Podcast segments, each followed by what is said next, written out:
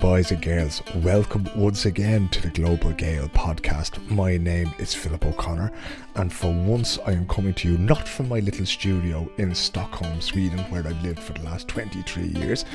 I am down in the south of that country now. I'm in the city of Malmö, just across the famous bridge from Copenhagen, and I've been down here uh, doing some stuff for the other podcast I have, which is on the same feed called Irish in Sweden, about a fantastic Irish bar down here, which will soon be celebrating its 25th anniversary anniversary, but that's not what you're here for. You're here to tell, hear the tales of the Irish around the world.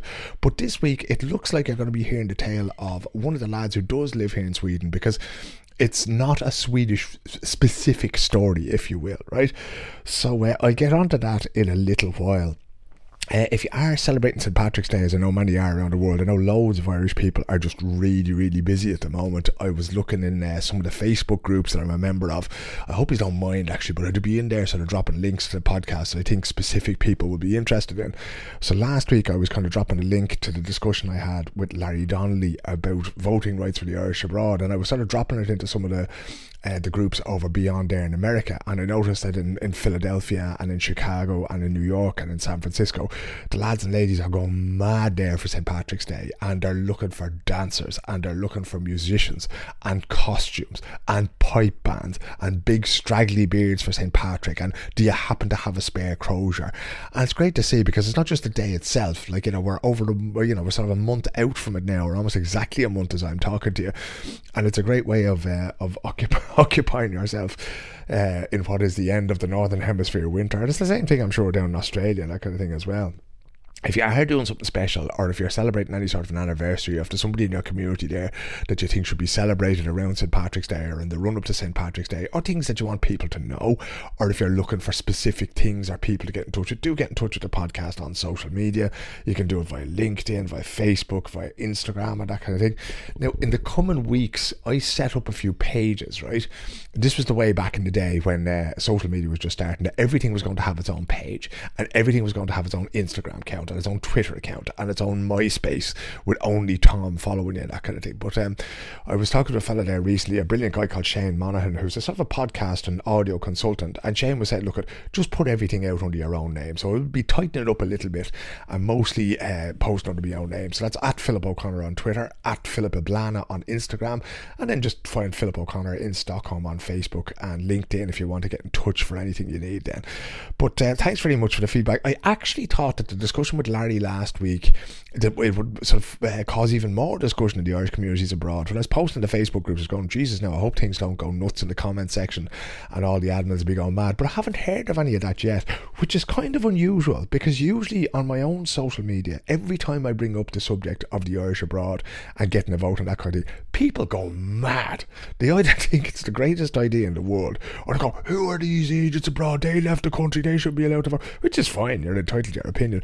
But this time around, for some reason, there hasn't been that level of uh, of reaction. You know, I don't know. Maybe people are just getting calmer in their old age. Wouldn't be a bad thing on social media if people calm down just a little bit every now and again. But I did get some lovely feedback from people who are involved in the voting rights campaign and people who are sort of engaged in this kind of thing. So uh, that's always nice to get. Again, if there is any subject you want to see brought up on this podcast, do get in touch. Right now, behind the scenes, right, this is a one man operation, boys and girls. Right, I do all this myself. I contact the guests. I talk to the lovely people. I interview them, I put it all together, I write all the social media, everything comes down to me, right? On occasion, on occasion, a lad is going to need a little bit of help, right? So at the moment, uh, I am kind of trying to plan what I'm going to do around the Women's World Cup. Now, one of those things will be I'll, I'll, manage it somehow that I'll talk to somebody from each of the teams that Ireland is facing in the Women's World Cup. So that'll be Australia in the first game, then Canada, and then Nigeria. And I'll get you the lowdown on all that day before we get to Australia. But I'm also trying to get down there as a freelance journalist. And between you and me, lads, this is not like Italia 90 or USA 94, right? Uh, back in the day when Ireland were taking part in a big tournament, like that kind of you would get any amount of people or any amount of media organisations who'd be happy to throw money at you to go and cover these things. But unfortunately, it's still the case despite how good they are and how great they are and the great achievement of making it to a Women's World Cup, that women's football uh, I think the interest is probably the same. I think once the you know June and July get here, or July, sorry, July and August get here, and the girls start playing, there's going to be a huge interest and a huge demand for content and journalism around it, right? But the problem is that still, still, still, in the year of 2023, media are not prepared to invest in covering women's football that way. It's, oh yeah, no, we'll watch the games the telly, we write about it from here, right? I don't think that's good enough. So I'm planning on trying to get down there uh, to Australia to cover the team. And one of the ways I was considering doing it was with you. So I've been asking around a little bit, and have, feel free to have this discussion among yourselves in Australia, right? I'd love to do a couple of live podcasts from the community down there, right? So I think it's Brisbane, is it Brisbane, Perth, and Sydney that the Irish women are going to be playing in. And just the night before each game, we'll get together, right? Now, that's going to require sponsorship. It's going to require a few bob because I, I have to get there. And I'm going to have to be working for three, I think it's 30 days, the tournament, that kind of thing, right? And to present the shows and all the technology that goes into it, that kind of thing. But have a word among yourselves. I'll have a word with anybody I know and see if I can get down there and put something on for the community. Now, it might be that we sell tickets for it. It might be that local sponsors come in. It might be one of the companies that sponsors the team comes in. It might be companies who don't sponsor anything to do with women's football but want to get involved. So have a think about it if you have a venue in Brisbane or if you have one in uh, in Mel or sorry in Sydney or in Perth or wherever else for that matter, I'll happily come and talk to anybody wherever they are as long as they're willing to put on a live podcast. And sure, let's do it. We'll have a good old excuse to get together because I firmly believe that these women, and I know a good few of them, they're just they're fantastic footballers. They're great ambassadors, and they really do deserve uh, to have their stories told and to have Irish people down there supporting. As I know you will, right? Everybody in, in Australia is going to turn out. That's why they had to move the first game from a forty odd thousand seat stadium to uh, 80,000 seat stadium. But you listen, that's all in the future. So, you know, to get a dialogue going, get in touch with me, get in touch with anybody you know down there, and sure, we'll do our absolute best to see if we can put that in front of people. On to this week's guest, ladies and gentlemen. Oh, last thing, patreon.com forward slash Arrowman Stockholm if you want to support what I do. Uh, five a month. If you can pay 60 euro a year, that's brilliant. If enough people do that, I won't have to bother anybody else looking for money. So get in there if you can. Again, now, this time, at long last, on to this week's guest. This week's guest is a man that I got to know professionally in Stockholm, right? So he worked as a journalist, moved into communications, extremely creative guy, extremely pleasant guy, hard working, sharp, smart, but he's also a fantastic marathon runner, right? Now, Colm O'Callaghan is from Ireland, has lived in Sweden for a long time, uh, has a couple of children in Sweden now incredible runner, right? And you'd know to look at him. You know, he has that sort of runner's look about him. You know, there's uh, he's not carrying too much timber, and he just you know gets out there and gets his miles in and that kind of thing. And it's one of those things that, for the life of me, lads, I've never been able to understand it. Right? I'm team sports. Put somebody in front of me. That's grand. Let me do that. I've commentated on extreme sports like triathlons and swim runs. A sport in Sweden called swim run, where you swim in your running shoes and you run in your wetsuit, and it's mad altogether. But more on which and on. But Colm is just an incredible athlete, and I always wanted to sit down with him and ask him about running because I do it, as you'll hear in the interview. I do a little bit of running myself to keep fit and that. Never enjoyed it a bit, but but he really gets it. He absolutely loves it, and he watches races and he talks about it. It's a huge interest for him. And I just thought that you know he might be able to give us all those of us who are not yet saved by marathon running or by jogging. That he might be able to give us a, a good insight into what it was. So I sat down with him there recently, and boy, jeez, did he ever do that now? So had a fantastic conversation, and I really hope that you enjoyed it as much as I did having it. So here he is now, Colm O'Callaghan, talking about running, the running man, Colm. And I started by asking him how it was he got into the sport to begin with all those years ago.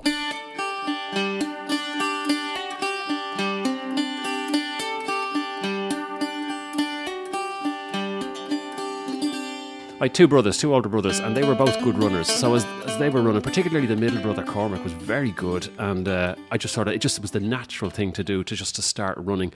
And and the same as them, I suppose. I was never particularly fast. Actually, I wasn't particularly good over long distances either, but I was better than the average so and so, I suppose. I had some sort, at least I had that kind of fighter ability just to keep at it and keep at it and keep at it. And I, I liked the graft of distance running from a very young age, and and obviously you know with with the the interest around and about, and that's where it all started. Yeah.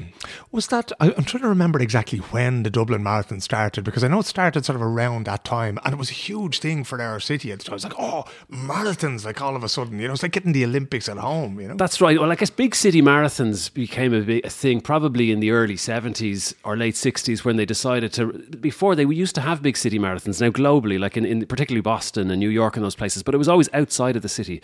And then there was, I think it was New York's one. They decided, no, let's go right through the middle of the city, and that just kind of changed everything for marathon running in general. And actually, and it's a big part of the joy of marathons because you go to any of these cities to race these marathons, and there's hundreds of thousands of people out shouting and cheering you on, and they have no idea who you are. They just know that you're in pain, and they're they're willing you well. And there's something very nice about that, you know. I think at least half of them are there to see you, Colm. Beard. Of course they are. Of course they're all there to see myself. I, I normally describe it like people when, when you know when, when I go into marathons, people say, "Well, where do you normally finish?" And I normally finish just where people are are like, "Should we go and get a coffee, or should we or should we carry on watching?" It's just around there that I come. You know. we'll, we'll wait now, man. He looks in serious pain. We'll, we'll, we'll cheer him. Nah, we'll get. Oh, okay, we'll share on, yeah, and then we'll let him go. That's it's around there where I usually come in. Yeah, yeah. And that thing, like I know in our school there was a fella called Colin Fork, and I went to school with, who was a very good runner. And they, the, our coach at the time was Liam Morgan, who went on to do great things in That's right. rugby, and I think he worked with Ken Doherty and all these kinds of different people, and down of course in the University of Limerick. And he sort of picked out his his lads, you know, and you had fellas who were running, and they just went off and did other things, and we never spoke about them because we were a Gaelic football and hurling school more, so and they were brilliantly successful. And I'm not going to say nobody cared, people did Yeah, yeah. but they were sort of very much on the side of it. Was it a big thing in your school then to be, you know, part of the athletics team? So it would have been the same. I went to a Christian Brothers uh, secondary school, and uh, cross country was a thing, uh, but it wasn't. I mean, GAA was bigger, uh, you know. So uh, particularly football, we weren't so good at hurling in that school. Clonkeen College was the school, but um, but we did have a good group of runners. So when I was going there, yeah, like we won the CBS All Ireland when I was whatever thirteen or fourteen or whatever, and uh, it was a young fella. And then there was a team on the north side, uh, Ortskull Reach, who were always really That, good. that was us. that was you. were you Ortskull That Reach? was Liam Morgan's team, yeah. Ah, right. They were always good, and they were always, and they were the team to beat. And they basically were Clonliffe Harriers running club later on, the same guys, and we were Blackrock Athletic Club, and and there was this rivalry. But they were decent lads, they were nice guys, and we used to meet up with them. And actually, that was a nice thing as well with running. Like you, you got to know people from around and about, or even from around the country. You know, I used to meet me, uh, used to meet my cousin at some races out in Gowran Park, like you know, and he was from Tullamore, and we'd you know we meet up, and that was something like I said that was nice with running. But uh, yeah, there was certainly a lot of competition there uh, in the school. So so yeah, we did well, we did decent, but we were we were also on the sidelines compared to that. We weren't the big sport. Didn't really matter though, I suppose, too mm. much for myself. It was it, it was the big thing as well. Growing up running cross country races, we did a lot out in the Phoenix Park, and I mean, you'd have like ten people and three sheep like looking at you, you mm-hmm. know, running a few laps of a park, and then you come over to Sweden and you run like Midnattsloppet and. 10,000 people are running this 10k through the centre of town and there's hundreds of thousands out cheering you on like it's just such such a different like world i remember the first time i moved to sweden in 2001 running Midnattsloppet in particular, just there were so many people out, and I was so used to running races where nobody would be there. Or you do like you know road races down in the County Carlow or whatever. Should there be just there'd be nobody watching it? you know, Like you know, they'd be starting to finish. Did you think you just robbed something from the local Well, it, post office? it was just a different level. Here, I'll tell you a story. My coach, the, guy, the lad who coached me, he was the dad of, of one of the lads who I ran with. Seamus Byrne was his name. And he was slagging me for years and years and years about being a bit faster than me over the marathon. He kept, I, I had ran a 231 and he'd run 230. And he kept saying, ah, You're useless. You'll never run faster. You'll never run faster than that now, you know. And then he tells me, just a few years ago, now he's in his late 70s, he tells me, Oh, by the way, that 230 I ran, I'm not actually sure it was the exact distance. And I'm like, what, Seamus? What do you mean? And he goes, well, it was the national championships, right? So it was the Irish National Marathon Championships. And the lad who was winning was faster than the organisers had expected. And they weren't at the finish line. They were at about 3K to go. So they gave him the watch while he was running. And they said, Will you take that and time everybody as they come in? Because we're not going to get to the finish line on time. so everybody ran a PB that day, he said. you all ran personal bests. And it was just like, come, come on, Seamus. After all these years, he, he basically let on that he probably didn't run the 230 after all. and in fact, he didn't even break about three hours, I'd say. Ah, no, well, I'd say there was only there was probably only a few minutes in it, if any, but still, like you know, and it just shows you like the level of, you know the organisation, I suppose, back then in the, in the day, you know, for, for running, Yeah. you know, compared to some of the other sports, you know. But sure, look at it now. I mean, these huge, huge races, like you say, the Dublin City Marathon became um, became really big in the early 80s. I don't know when the first one was. I would have said it was probably late 70s, and then by 80, 81, it was it Yeah. got very big. Yeah. I just remember coming down Collins Avenue where we lived, and uh, you know the road, like to, to, to block off a road or to block off anything at that stage is just mad altogether.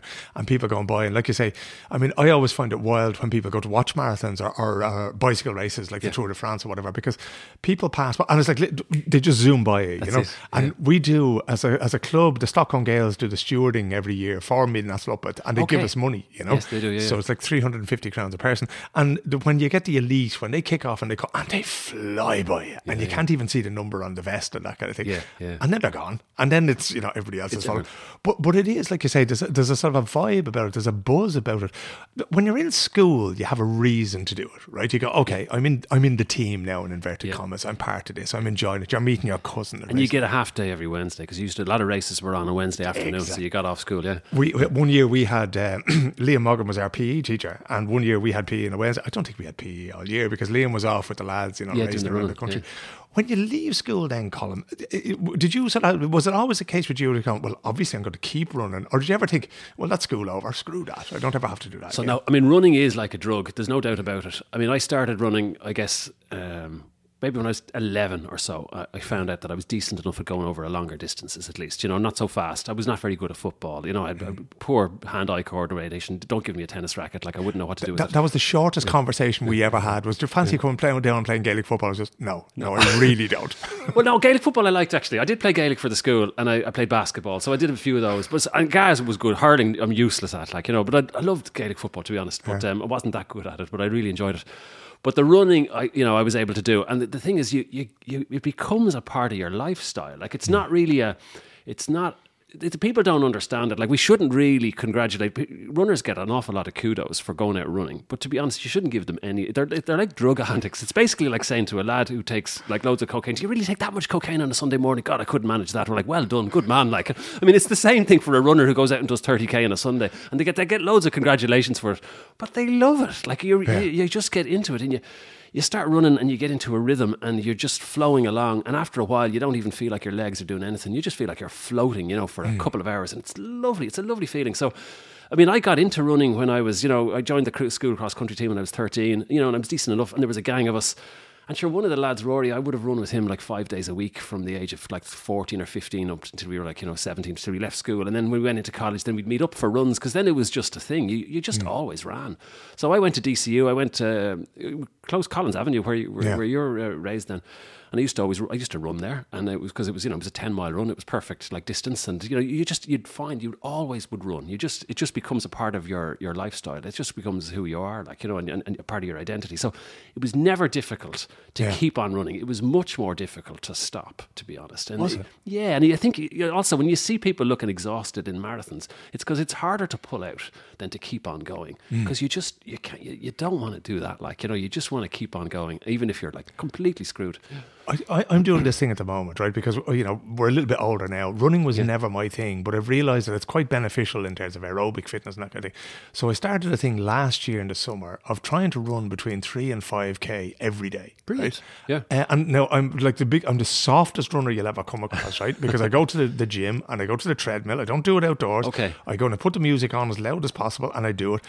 And I suffer through it, right? This Yeah. joy that you're talking about, these and I have yet to meet them, Colm. Right? Right. Yeah. What yeah. am I doing wrong? No, and you're, and you're right. And it is, I suppose it's like, you know, uh, smoking cigarettes. They're not very nice the first 20 or so, and then they start feeling quite good. I think it's the same with, uh, here I'm making all these drugs metaphors to running. I don't know why. But anyway, um, running's the same thing. You know, you, you, you do get into it. Now, the trick is, and actually, we are a bit older, and you have to be a bit more careful because so the build up, the body can't take the load like in the same way. So you have to sort of build it up gradually. Yeah. It'd be about increasing the amount like 10% per week. You know, so if you're doing three to 5K three times a week, you know, you try to up it to four to six and then go up to seven and then mm-hmm. try to go four days a week. And then you'll start feeling a bit of an effect. Like if you're able to go out four days or even five days a week and then suddenly, you know, it becomes a part of who you are type of thing. Um, hmm. But yeah, I mean, I guess you, you have to, but yeah, there is a build up. You have to, the body has to be able to sort of manage it and become, you know, get used to that and all the rest. Hmm. And and then you get into a, you get into a flow. Now look at, there's loads of people do it in other sports as well. Like I hear cyclists talking about the same thing, or swimmers as well. This this feeling. I think swimming.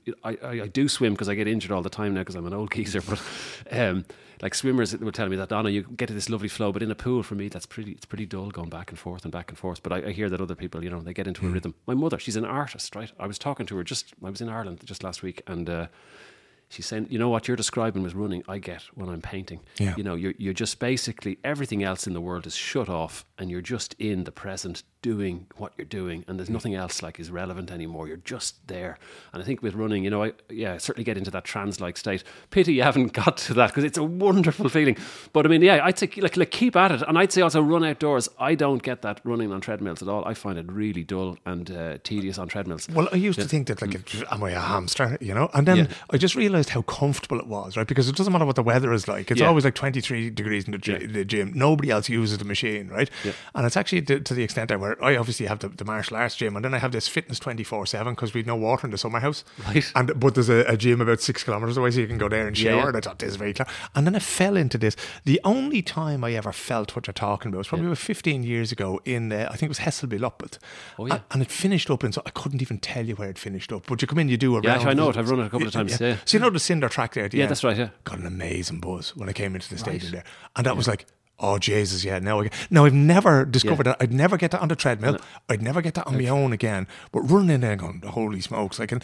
10 kilometres, like 50 minutes, you'd laugh at me crossing the line at that Yeah, speed. yeah, but still, you got it. There's a big crowd out at Hesselby Loppet, and you're coming into the track, and I guess people are cheering, there's noise, and yeah. it's like, yeah, you're going to do. I think there's there's also that sense of achievement, I think, as well, you know, yeah, in, in covering wild, it. Like, you know, because yeah. I always figured that, you know, solo sports weren't really my thing, you know, like you always want to be doing something with somebody else or, or in a team or that kind of thing. And that was the first time I felt, how do you deal with now, the difference between you and me, right, is if we run a marathon, I'm going to be out there an awful lot longer than you, right? Do you ever have time on the on the course to feel I'm tired, to feel pain in, in your knees? Your that How do you deal with that? Then? How do you get over it without wrecking yourself? For sure. Well, yeah. First, I think the, the whole the team aspect thing I would say is the big disadvantage with running for sure because you you, you kind of miss that. Um, you can run in a club and you can do team events, but it's not the same as like a like a football match. So I think yeah, that's certainly the, the, the downside of it. But the upside is this. You know, you it's just great for the body, and it's also your if you go wrong, it's your fault. Yeah. You know, it's, it's all on you, and the time is the time. It's incredibly definite. Like you know, if you've run whatever time you've run, you've run. Like there's no excuses. There's nowhere to hide. When it comes to the pain, I mean, you kind of have to embrace it. it. It's a part. The whole sport, I would say, is based on handling pain. That's really all it's about, and that's part of the interesting because it's a mental game. So I would say. Um, it's very sore. I mean, the last part of a marathon for everybody, for the world's best. I mean, sometimes they look like they're going easy. They're not. Like they're absolutely screwed. Um, I mean, I remember watching. I was watching a World Championships. There was some guy, and he was struggling. He was winning it, and he looks at the camera, and then he just pukes up right in front of the camera, like almost on the camera, and carries on running. And he's like, this guy wasn't going to stop, you know. Yeah. And he was still motoring along at like three minutes a kilometer, like he was belting along, it. but or faster, I suppose, you know, whatever those guys are at th- these days. But um, no, so it's always pain, but you just have to recognise that there's pain. There's, so the, the psychologists, and there's loads of books on this as well.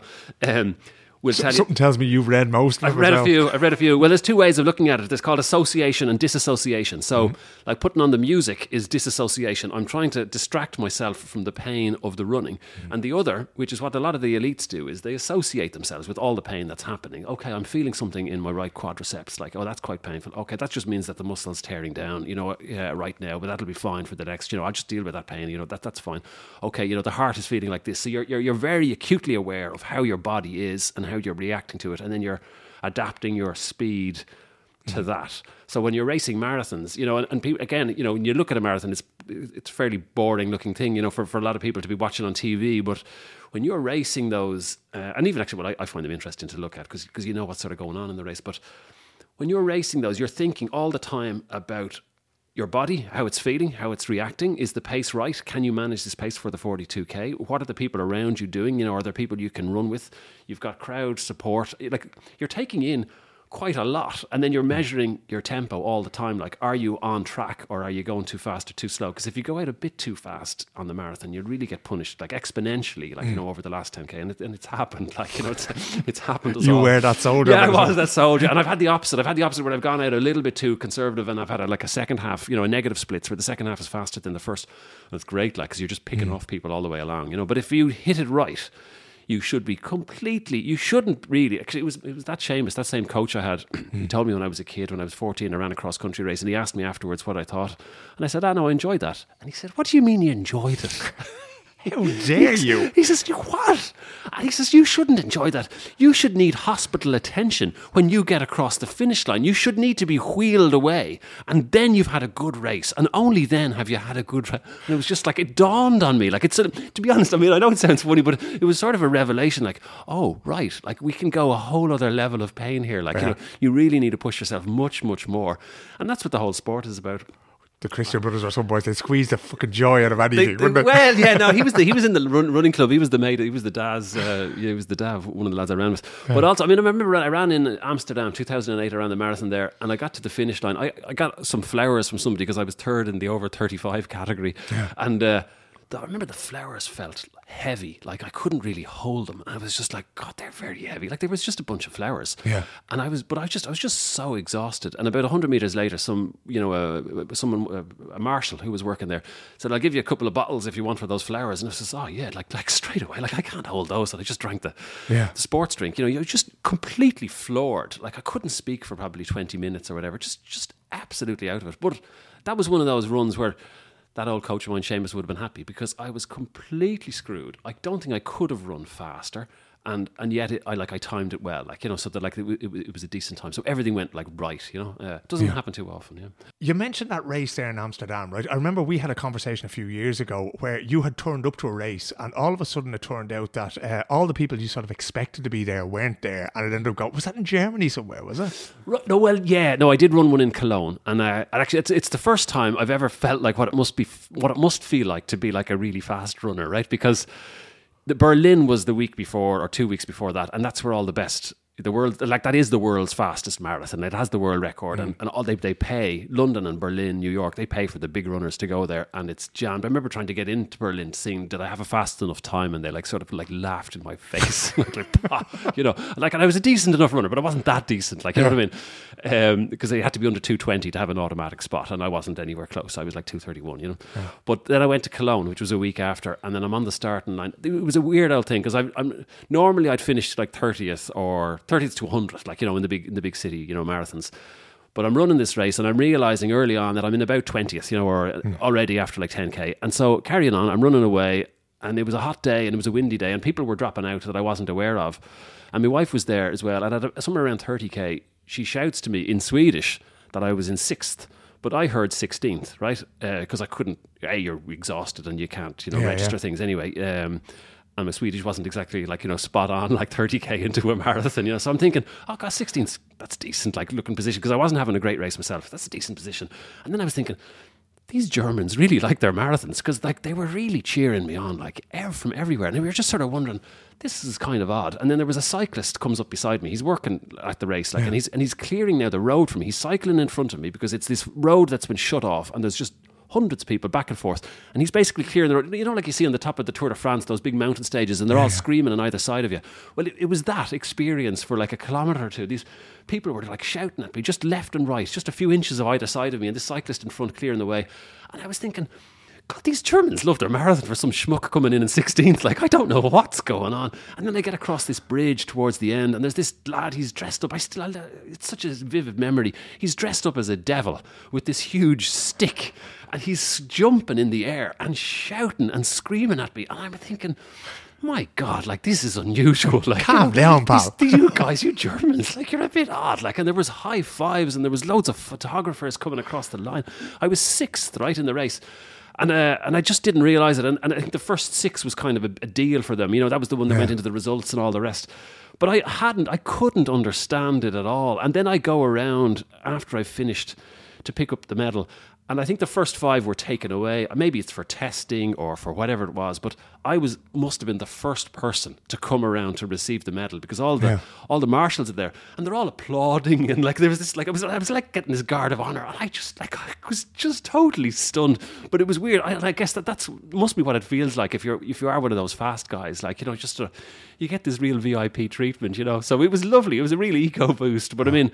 All the fast guys had run the week before, like you know, so it, it just turns out that yeah, he just ended up, yeah, he ended up, you know, quite a way up in a in a big city race. So it was, yeah, it was a f- fun feeling, yeah, for sure. Yeah. You're just crushingly modest about Yeah. that. Jesus, I think if that was anybody, and you mentioned, oh, it's come in somewhere between 30th and 100 in the biggest city marathons in the world, kind of thing, you know? Yeah, but there's lots of people. I mean, as I said, so my best was 231, right, for the marathon. And then that's, uh, you know, and, that's like that's decent, but it's not like to, if you wanted to run in the World Championships or the Olympics, you need to be under two fifteen, and and that, that there's a huge gulf there, right? Is it so hard to knock another 15 minutes off Oh, it? Is it. Yeah, I mean, look at it's.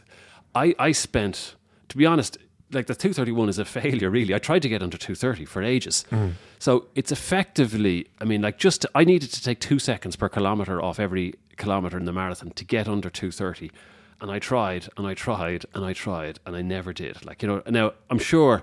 With these new shoes that exist, you know, maybe I'd have done it, or Mm. if all the conditions were perfect on the day, or if I hadn't, you know, if I was, you know, if everything was well, yeah, maybe I'd have got under, but like not much faster. You know what I mean? And Yeah. and then to, to like if you if I was to try to get down to like two twenty five, I'd have probably have to double my mileage. Like I was running about hundred kilometers a week, you'd probably have to go to like up to two hundred kilometers a week. You'd have to be going out two to three times a day. Like for me, I would have anyway. You know, just to build up that load. Yeah. And uh, so it's it's a lot. But even you know, and, and there was plenty though around and about me who were running 150k a week. Like they were doing a big mileage. Like I used to think I was a bit slack. Like I was a bit lazy. Like you know, not doing enough. So it's no, no, it's it's a lot. And then you have to have that just that natural talent and and I mean those the really fast guys. Like you know the. I mean, like two fifteen is one level, but the world record's down at two oh one. Like, I mean, that's that's, Yeah. a, that's a half an hour ahead. I mean, Kipchoge, he must be like he must be looking at me when at my best, thinking, "How could you be that slow?" He must be thinking, like, "Could you? Can anyone actually Have be?" you, have you bricks on your feet? I mean, what do you like? What your your best is like my Sunday run, like you know, before I go and get milk from the shops. Like it's like like what do you mean? Like you know, because so those guys they're just a whole other level. And uh, yeah, I mean, they- you know, and the thing is, they make it look easy because I think it is easy. I remember I was running on the Curragh years back, and I ran by two lads, and they were really struggling. Yeah. And I was having a, you know, I was running easily, and I heard one say, "God, he makes it look easy," and I was thinking, actually, this is easy right now, like you know, for myself. So I think those fast Kenyans, you know, when they look like they're just Yeah. floating along, I think they are. They're just, I think it is easy, and I'd say it must feel great to be able to run that fast for two hours because it's a, you know, it's just, it must, it must, this must be a wonderful feeling for those Yeah, guys. yeah. When you know what it takes just to do the 42k at all, and then you see these guys flying in just over two hours, how technical a sport is it, right? So I, I noticed something weird. Now, you're going to, again, you're just going to laugh at my idiocy here, right? I was on the, the treadmill a few months ago, right? And I noticed that if I sort of rolled my foot a little bit, I felt that I was running slower, but I was actually going at the same play, pace Okay. as just putting my feet up and down kind of thing, you know, like Donald Duck, you Yeah. know?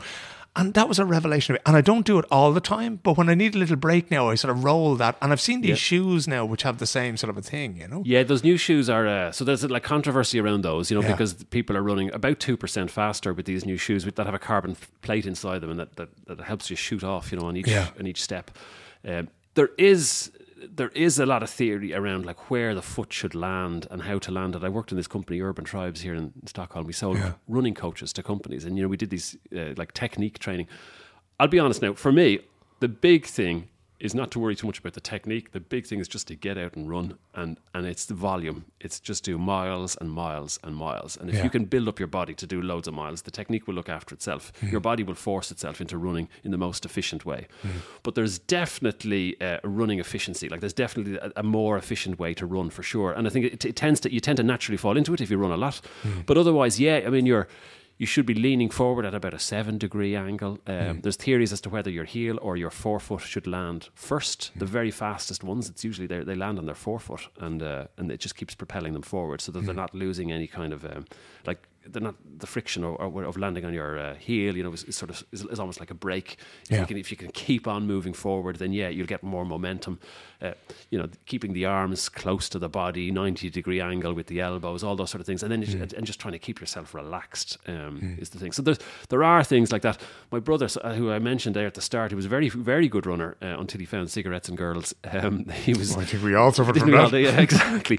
He used to jump in the air. He was always in the air, and they- they'd be saying to him, "Like you look like a ballet dancer. Will you just like you know, be, Yeah. just stay closer to the ground? You know." But he, that was his natural way of running. But look at he still he still did brilliantly. And then you look at the best in the world, John Treacy, right? You know, second in the Olympics in '84. Mm. Yeah. And uh, and you watched him run cross country, and he he always looked like he was going dead slow. And he was winning, you know what I mean. And everybody else behind him looked like they were going fast, but they were all way behind him. Like you know, he just had this. He was very close to the ground, and he looked like he was just slogging along. He didn't look fast, and he, it looked awkward. I always thought his running style, but he was incredibly efficient, like an amazing runner. You know, Yeah. there was a Kenyan John and. He's, he was all over the place. I remember, and he won the World Cross five times. You know, so I mean, you know, you don't. I wouldn't read too much into technique. It's better to just get out and run and Yeah. just keep running and, and and you know build up your body's ability to keep running and, and get up the mileage, and then the, the technique will tend to look after itself. That would be my rule of thumb. I know though also for a fact that Mo Farah, Galen Rupp, that crowd up in um, in Oregon, there up in, in in North America, they're uh, they spend a lot of time on technique and uh, getting exactly the right you know stri- strike. You know, but I mean they're also you know breaking world records and winning Olympic golds and stuff like that. You know, so, but yeah, they, they certainly there there's stuff you can do to make yourself more efficient. They also have nothing better to do with themselves because they're professional athletes and That's we're not do doing. it, you know? That is all they're doing. But you can. I mean, you can go to running coaches and who can look at and will film you. And actually, if you do that, you can see. Okay, yeah, actually, maybe you know. Sometimes it's you know your left arm is just you know flailing or whatever Yeah, it is, yeah. or you know you're you're too much in the air, and you can you can just learn a few things. Running up hills can be a thing for some people. Like uh, you know, you, you need to get the hips up and stuff like that, and, and you know, and, and ri- raise the knees a little bit more. You know, in certain you know, so you can absolutely improve things.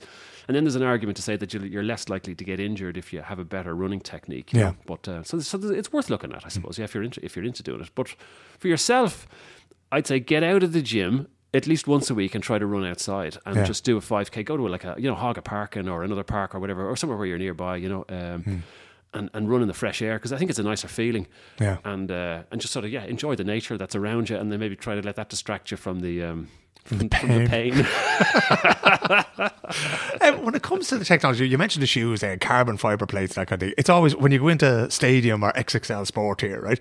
And I mean, you could pay a phenomenal amount of money, but how important is it to have you know the right shoes for you? Are all our feet different, or can you buy something off the shelf without having to have a twenty-minute conversation with some guy who may or may not know what he's talking about about these things? Yeah, I mean, look at we. It, it it also depends on how much you're running. If you're going to do a lot of mileage, Mm-hmm. then yeah, you should you should look at getting the right shoe for you because some people, um, it's it's the way your foot lands, right? There's Mm-hmm. something called pronation and something called supination. So do you land on the outside of the foot and roll in, or are you landing more on the inside and rolling out, for example, or you know, or, or where in the Mm. foot are you? Are you landing? Because you can get you can get shoes then that sort of counteract that or make it easier for you. Because if you pronate a lot, over pronation they call it, you can get you know shin splints and other sorts of injuries. So if you can get a shoe that that resolves that, then you're likely to stay injury free. But that tends to be, and then there's also shoes that are good for people who are heavier, and there's ones that are good for people who want to do high mileage. You know, so uh, I I've run with Asics an awful lot. You know, so they had a pair of Kayanos which were for high mileage and kind of heavy set people, but you found that loads of people were using them, but they were bloody expensive. I mean, they were really expensive, so I never used those. Um, I used another pair called uh, they were twenty one hundreds, I think they were, and I was uh, you know I pronated a bit. So yeah, and then you can get ones that are more cushions and more stability and all the rest. The new ones now with the carbon plate, I haven't run in them at all, but they're even more expensive.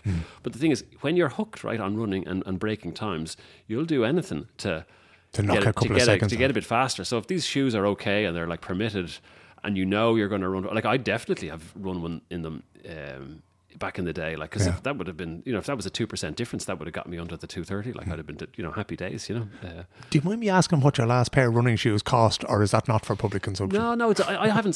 So I used to order them all from the UK because before Brexit, and then I'd get them for like you know 50, 60 pounds. That's all, yeah. Yeah, that's all. Because here, that same shoe is 1500, 1600 Swedish kroner. Yeah. Um, but the, yeah, that's what you're kind of looking at. You're looking at about 1500 kroner. It looks, it looks like that if you're going into the shops Mm. here today for a decent pair of shoes. But I mean, yeah, you should be able to get some for maybe a thousand, I suppose. But um, but I see the really good ones. You know, they're up at Mm. like 2000 and 2500 now. You know, those ones and the ones with the carbon plate are, are really really pricey. So it's, I'd, I'd only, you know, I mean, only if you're if you're chasing times and if, if you're chasing minutes, then sure, you know, I mean, and you know, go all in. I mean, people who cycle, God, they'll spend a hundred thousand kroner on a bike. Oh, they're the I mean? worst. Yeah. God. Leave Gannon if you're listening. Holy jeez, I don't know what you spent on that bike, but it's ridiculous. Oh, it's nuts. Yeah, I have a mate as well who cycles a lot, and you kind of wonder. So, I mean, it's, it's a small, it's not that expensive a sport, but they've they've commercialized the sport definitely. I mean, you know, when I grew up, there was. You just ran in your shorts and your t-shirt, and that was that. There were, there were it was hardly a tracksuit, like you mm. know. And now you've got like lycra tights for everything, and you've got you know all sorts of different kinds of layers. And it's all so light. You know, I remember buying the stuff specifically for running. I go, holy Jesus, you didn't even know you had it in your hand, kind of it. thing. You know? Yeah, yeah, and even sure, like wearing it, you feel, you feel like you're naked. You know, but it's just a singlet and shorts these days. They're so so light, but mm. Again, you know, if you're chasing times and you want to get faster, that's lovely. You know, that's great. You want to have it as comfortable as possible. And also, if you're racing marathons, you know, you can get chafing, like you can get, uh, you can get, Yeah. you can be bleeding under your, you know, yeah, the old, the old like nipples that. get a right kicking, don't they? Nipples do, unless you look after them. Yeah, you need to put tape over those, like or, or Vaseline or something before you start. If you put Yeah. Vaseline though, it'll make your uh, singlet a bit manky after a while. Like Look a know. little bit messy, yeah. yeah, it does. Yeah. I, th- I think I know the answer to this question, but I'm going to ask it anyway. I'm presuming you run in the winter as well. You don't care about the season. No, I don't care about the season. Uh, you can run all year. Yeah, there's not a problem. The tricky time is when the snow is beginning to melt. So for us now living in, in Scandinavia, in Ireland, it was easy. It was just rain, like, you know, and mud. So you just carried on running. It was no bother. Here it is a bit trickier. If it's below minus 20, I usually had that as the sort of the cut off that I wouldn't go outdoors. I, I'd go to a treadmill. But I hated running on treadmills, to be honest. So I, I almost never do. I do lo- lo- love running outside. So I'll. Um, Even in minus 20. Yeah, well, minus 20, as I said, that that would be the cutoff, like, you know, but minus 10 would be grand. Yeah, yeah, for sure. Like, you know, but you run a bit slower. I wouldn't do any fast work, like the interval sessions, or if you were going to do, it depends on how you're running. If you're just out for a run, that's fine. But if you were going to do like some sort of like a quality session that they call it, you know, if you hmm. wanted to do, I don't know, 10 by one kilometer and you do each kilometer really hard, like, probably wouldn't do that in minus 10 or 15 just because it's, it's, it's a really strenuous session hmm. and you're already get the cold weather and the, and the cold air going into your lungs and you have to the body has to work to heat that up Yeah, yeah. so you don't want to like strain yourself too much. So I'd light runs in in the cold weather no bother. Yeah absolutely. And I, the snow is fine to run on. Like there's a good grip with snow. Like there's no bother with that at all. So there's, it, it's not difficult to run on on snow. It's only compact snow that starts melting and it's all ice. And even then, you can get studs and, and screw them into the bottom of your running shoes, or you can buy those Icebug shoes, you know, that have Yeah. studs in them. And uh, so you can even run on ice as well if you want to. But um, I would avoid the ice. Like I'd say, like for this time of year now, when we're recording this podcast right now, there's a bit of snow outside, and it's a bit, um, you know, it could get icy now later in the week. You know, so it, like I'd avoid the forests and stuff for the time being, and just run on the roads. You know, where there's they've put some gravel down and stuff like that. But yeah, you can absolutely you can run all year round. There's no, there's not, there's nothing that really stops you. I mean, wear a hat and gloves. You know, I mean, you'd be grand. So it's only, there's no such thing as well, bad weather. There's only bad there clothes. There you go. There you go. How much time? How do you find time? You have an extremely successful company in a similar business to me in communications, right? You have a family, and then you run like a million kilometers a week as well. How do you find time for all these things? Are you one of these up at five o'clock fellas? eh? No, well, so I don't run a million kilometers a week anymore. I'm a, I'm an old geezer now. Um, I, I just I get injured all the time, and honestly, I, I, seem to pull a muscle. Even if I just if I look at athletics on the TV, I tend to pull a muscle. Like, Ooh, oh my god, my, my hamstring. You know, it's, it's so I, I do I've noticed it. I guess it's from all the years of running. But no, I'll run. Uh, I try to run every second day. That's all I do now. Yeah. Um, and I, but I get it. Here's the thing. So back in the day when I, when the kids were young, um, I'd run to work and I'd run home from work. So and that was the and I'd, I'd do a session on the way home from work. So like if work was ten miles away, sure that's grand. I'd, I'd do the first two or three easy, and then I'd you know do your hard mile, you know six by one mile or whatever, you know hard, and then jog for two minutes. By the time I got home, I'd done a, a quality session, have a shower, and I've lost nothing. Like because you know your transport time would have been an hour anyway. Like Yeah, know what I yeah. So. I'd, I'd, I'd lost almost nothing on that. No, I wouldn't be getting up at. F- or I would on on Fridays. I used to get up maybe at five and run maybe thirty k. It was in there somewhere. Sorry, yeah, I knew. Yeah, there was. There was. My wife would sometimes wonder. Remember the house across the road burnt down once, or it was on fire, and it woke me up. So I thought, Asher, I might as well go out for a run. and then I said to my wife, "Look, I'll, I'm going to go for a long run." and then um, an hour and a half. She didn't realize I was going to be out for. I was out for about 35, 36 k that day, that morning, and she didn't realize I'd be out that long. And so she's she goes down to the fireman after about an hour and a half and says, "My husband, he's not back. He went out for a run. I don't know where he is." And then she rings work, and work starts ringing all the hospitals, and like I was just I was just out for a run, lads. Would you like, leave me alone? Like, I had a lovely run. But So- do, do you not take your phone with you when you go running there? uh, no, I wouldn't. Well, now I do, but I used to. No, Yeah. absolutely not. No, that was the whole point of it as well. No phone, nothing. Just run, and then I can't be reached. I, loved that. I mean, that's great. It's Yeah. just you on your own in the forest, out running, and the rest of the world can forget it. Like all that digital stuff where we're always looking at emails and stuff. No, Yeah. nothing. That's one of the big pluses I think with running, and that's Mm. like the meditative part of it as well. You're you're just it's just you on your own with your thoughts like i mean it's lovely i never used uh, headphones or anything like that either it was just just nature like you know just go out and run and that's I always thought that was lovely, you know, absolutely. And then you, you feel great, you know, when you come back, you know. So no, avoided that. But you- you're a very creative person. You work in a creative industry. You're forever looking for you know new ways and better ways to tell old stories, really, Yeah. in business, right? And I I was on the treadmill the other day, and an idea struck me for a little film that we could do to promote the the uh, martial arts club. Yeah. And so, do you ever get that? Because when you don't have a phone, you've no way to note it or anything else like that. Does that happen to you when you're out yeah, running? yeah, all the time. And I think I think I think it's the big thing. And I- actually, there's studies on that as well. You know that Is there? yeah, because uh, and actually, I think it's once even if you're walking, I believe for six minutes. There's chemical changes in the brain. Wow. Like yeah, so so so running and does that obviously as well. Like so once you get into that kind of rhythm or whatever, it's it's incredibly positive for the body and also. But, it, but uh, what I find is, is that you feel like your head is completely cleared. Right? There's, there's it's like there's nothing going on at all. And That's where you head all over. Well, there you go. That's, that's all day long, really, you know. Um, but that's when the idea pops in, exactly. And the best ideas often came on runs. I've often, exactly, when you're trying to crack like that headline or you've Mm. got a creative concept that you're going to sell into a client and you're thinking, no, we need something more. And it's you're out on the run and it's like, yeah, That's that's, it. it. That's it. And then you, yeah, no, so, and I don't write it down, but you just have to remember it, don't you? And then, um, write it down as soon as you get back. And then, of course, then you can kind of test it again. Because, you know, it's, it's the same if you're having a dream or you're, you're sleeping overnight or you wake up and you suddenly think, oh, like that, that's Mm. it. Do I, do I make a note of that or not? And then maybe you've forgotten it. But also, you kind of can stress test it a day or two later. Was that idea? Does that work? Like, you know, but often, oftentimes it is. That's when the best, the most creative ideas come, I think, as well. I found out, out for runs, or if you're very stressed, you've had, you've had a nasty old day, like, and you go out for a run, you come back and actually you realize it's not so bad after Mm. all. Like, you know, it's like a good sleep, you know what I mean? Um, a run in, in that sense. You just get away from absolutely everything when you're doing this kind do. of thing. You Yeah, know? Mm. you do, and you can't be reached. And uh, n- now I had a problem with my heart a few years ago, so I do have the phone with me just in case. Glad to hear it. God, it wasn't a big. Well, it, it was, of course, it was a big deal, but um, it was in and out. They, I, I- it was. Uh, too much electrical activity in a in one of the chambers. And, Okay. uh, I discovered it when I was out for a run. I just I felt like I was getting really tired really quickly, and then uh, I go and do a few tests, and they says, "Oh no, your heart's great, Joe. You're grand." Like, and then I still kept getting it, and then I went to another guy, and he said, "Well, look, we'll put a test. We'll put you on an exercise bike, and then test your heart rate." Yeah. And when I went to about 140, it then shot up to about 230, Wow. which it shouldn't, you know. And if it goes like that for 230 for 10 or 15 minutes, well, that's the end of you, like you know. What I Yeah. mean? So. Um, I'm doing this test and they stop it halfway through, going, you know what, we're going to stop it now. And they're going, oh, really? Like, why, why is that? Why is that?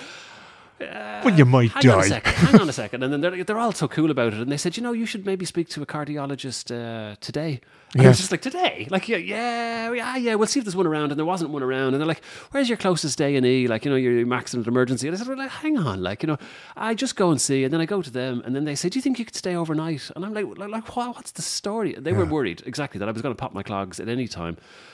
But it was just um, it was just a random thing. They said basically you should be ten years old or overweight and smoking a lot of cigarettes, like you know, to, to have what you what you have. Yeah. So it was an odd thing. But they they just basically what they did was they could go into the heart without opening it up.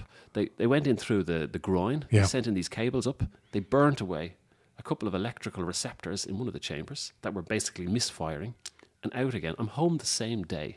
My kids didn't even know I was in hospital. They've operated on my heart. Like, you know what I mean? They've got in and they, and they were so professional. They were brilliant. They Yeah. were world class. It was Karolinska. I mean, they really were amazing. Um, and yeah, it was just sort of done. And then uh, after that, they were more worried about the groin. I don't carry any heavy stuff now because of the bleeding, you know, that might happen. Like, you know, but like, no, your heart's grand. Like, you'll be, you'll be all right. But I had to go back and do a test a few months later, and they said, yeah, you can run as many marathons as you like now. You're fine. But to be honest, after that, I kind of thought, ah, you know what?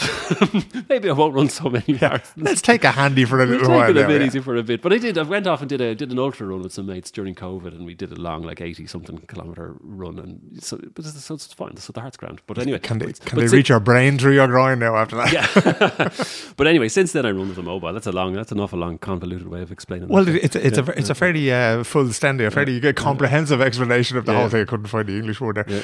Finally, and thank you so much, Colm, for taking the time to explain all this to me. If somebody wants to start running, because I'd imagine as somebody that I know you as a runner, uh, do you get this question all the time? What's the easiest way to get into it? Is it just go and get a pair of shoes and run? And does it matter if you only make two hundred meters, three hundred meters, five hundred meters? Yeah, and I think that's it's, it's a great question, and I, I- to be honest, it's a big thing for me because I love running, and I and I'm not interested really in the in the really fast guys because they're always going to run. It's the people who haven't run and they don't know what to do. Um, yeah, get a pair of running shoes of any kind and get out and walk. Right, go out for a nice walk and do a long walk, like five k or ten k or whatever. Walk for a long time, and then after a while, put in a bit of running into that. That's what I'd say. Like, so hmm. don't feel like you need to go out and suddenly run 5k or run 10k because if you've never run before, that's that's really tough. It's a long way, yeah. and it's tough, and it's not. It's you're, but you'll potentially get injured if you if you just start off like that. So start off with a walk jog type thing. You know, jog 100 meters and then walk, then jog another 100 meters. And then as that goes on, you know, build it up to 200 meters, and then after a while, you know, you'll you'll join all the dots, and maybe you can run 500 meters, and then a kilometer in the middle of your walk, you know, and do it nice and slow and easy and at your pace. I'd really recommend, and I'm involved in this as well, so it's a bit of a, a bias and push, but go to Park Run. Park Run is a free 5k event that happens every Saturday morning in about it's about 15 places in Sweden now, hmm. over 2,000 around the world. It's Wow. a, it's the biggest running event in the world, in fact. So that you've got I think 200,000 people every Saturday morning turn up at a park run, and not that many of them are fast runners. Loads of them are walkers, hmm. uh, and we'd love to see more people just walking it, and then maybe walking and jogging and trying to break their time. There's a lad in my local one in Huddinge, uh, you know, his best was 54 minutes for the 5k, and he got himself down to 47 minutes, hmm. and you know that's brilliant, and he was delighted, obviously, with that, you know, and, and to see that, and it's that's just as important. I think for anybody who runs, like that's just as important as the the fast guy who breaks the world record is the the guy who has never run before, who started getting walking and started doing a bit of jogging, is losing weight, is feeling better. So I think get a pair of runners, any runners, but absolutely, you know, ones with good cushioning, I suppose, is fine. But um, just get out, yeah. And I mean, uh, and and maybe a park run is a good way to do it because it's not really like a race. You know, some people can treat it like a race, but it's a free five k event. You check it out at parkrun.se and you'll you'll meet people there like yourself who don't maybe a bit unsure of themselves, wouldn't want to be running a race necessarily, but you, mm. it's a social event and you can have a cup of coffee with everybody afterwards. It's you know the social side of things is you know is quite important, so they, they put as much emphasis on that as they do on the on the run itself, and that's a nice way of getting started. And then it's like it's a fun Saturday morning, so it's nine thirty every Saturday morning right across Sweden, Norway, Denmark, Finland.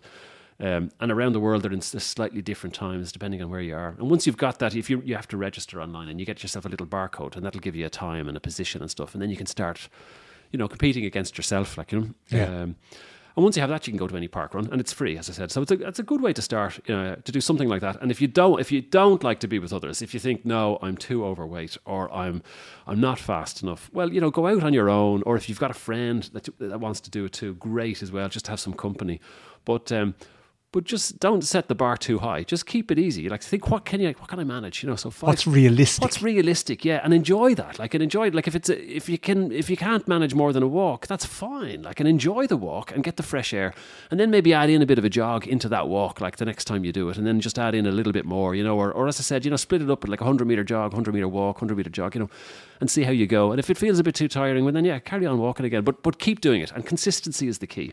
So, and the other thing I'd say then is at minimum three times a week. Hmm. Because if you're doing less than that, you won't actually develop or improve. so you kind of have to go at least three and four, preferably. You know, if you can, if you can build up to that, if you like, you know, or if you have some other sport that you're doing maybe as well, you hmm. know, and then and find something you like. You know, I mean, and if running is not your thing, cycle or swim or do something. But you know, definitely get out and exercise. You know, and I think and running is a really convenient and easy way to do it. So for me, I loved running, but I mean, I just I'm, I just love to see people getting out and exercising. So I mean, you do a lot with the with the guy with the Gaelic football, and my son plays rugby down the way. That's right, As long as they're as long as you're out there doing something and in the fresh air and running and you know having a bit of crack, you know that's that's great for the body, like it's- and it's great for the mind and everything. So I mean, the, mm. the more people who get out and do that, the better it is really for everybody, you know. But yeah, sure, running was my thing, and you know, my tip would be just take it easy and build up ten percent a week, you know, and that would be the would be the best way to go. And yeah, but just just get out and do it though. And it certainly is something we've all done it as kids, or virtually everybody can do it. You can run, you can walk, and that kind of thing. You're a great advocate for it. So you may very well see me at 9.30 in Huddingham, but only if I can bring me treadmill. Colm, You thanks, thanks so much for talking to me. 200 metres to go, and one feels that there's only one man with a killer threat there. Oh, it looks to see where Treacy is. But Chesney, Ovett goes, has a look, and smiles. He's Treacy's going after him. And he's got a race on his hands, and Steve's got to run. And it's done him the world of good. He's got to go for the line. Well done, John Treacy, and well done, Steve. Oh, and he's got it! And Treacy may have stolen it. He might just have stolen it, in which case Steve has only got himself to blame. It was a marvellous run. He won't begrudge Treacy, I know that. He'll not begrudge him, but Treacy, the Mudlark, has sneaked it in 13.27.8, and I'm sure he stole it on the line. John Treacy says, yes, it was me. What a way to finish the evening. Friend says, what happened to you? And Steve must have thought that he had that absolutely sewn up. Marvellous run. A lovely race. There you go, 43 years since John Treacy pipped Steve Ovett on the line. Go on to YouTube, lads, right? Steve Ovett, John Treacy, YouTube, London, 1980. And Steve Ovett is running along there and he's kind of waving to the crowd and smiling and he thinks he has the Irishman beaten. And John Treacy goes mad on a spurt up the back straight, as you would have heard in the clip there. And Steve holds him off but not the last of 10, 15 metres or whatever. Treacy just dived over the line just to get a win there, and it was uh, fantastic to see. I hope you enjoyed that conversation with the wonderful Colm O'Callaghan about running. If it was a little bit Swedish centric, as I said there, um, the idea originally was to have it on the Irish and Sweden podcast, uh, which is on the same feed as you'll find this Global Gael podcast. But I decided it was definitely one for a global audience because I think we can all listen and take something from it, uh, no matter where you're going running. If you're going running on Bondi Beach or if you're going running on Bray Head, I think it's definitely worth listening to what Colm had to say there. That is it for this week. As I say, this is a community supported podcast. It only exists because you do. Patreon.com forward slash Our Man in Stockholm if you can throw in the L5 there. And if if you can't, do me a favour, right? Because the way social media has gone these days, lads, it's all about the organic reach, right? And that means that it's one thing me sharing it. It's kind of like if I say good things about the podcast, well, I would say that, wouldn't I? But when you share it and when you maybe say, look at, uh, have a listen to this chap, have a listen to this podcast, I enjoy it every week. It makes so much difference, and that helps it sort of get in front of more and more people and that's true whether you're listening, you know, whether you found it on Facebook or on Twitter or on LinkedIn or on on, uh, on TikTok or wherever you found it, Instagram. Uh, all those things help. So the more people that are sort of sharing it and the more people are saying nice things about it, the better, the bigger the audience we can reach. And in fairness, lads, there's 70 million of us, and I don't think all of them have heard it yet. I've seen the st- statistics, and there's still a few outliers there. So if you can share it, I would be very, very grateful. I will be back again with another podcast next week. I have a whole load of interviews that I've uh, I've lined up, but this is one of those Irish weeks whereby uh, everybody's last minute. Go, oh no, sorry, I can't do it. Oh no, sorry, I can't do it. So hopefully, uh, normal service will be resumed now in the next week. And we'll get loads of interviews in the tank. And if you do have anything you'd like to share with the world, get in touch with me. Until next week, my friends, take care of yourselves, take care of one another, and I'll talk to you again very, very soon indeed.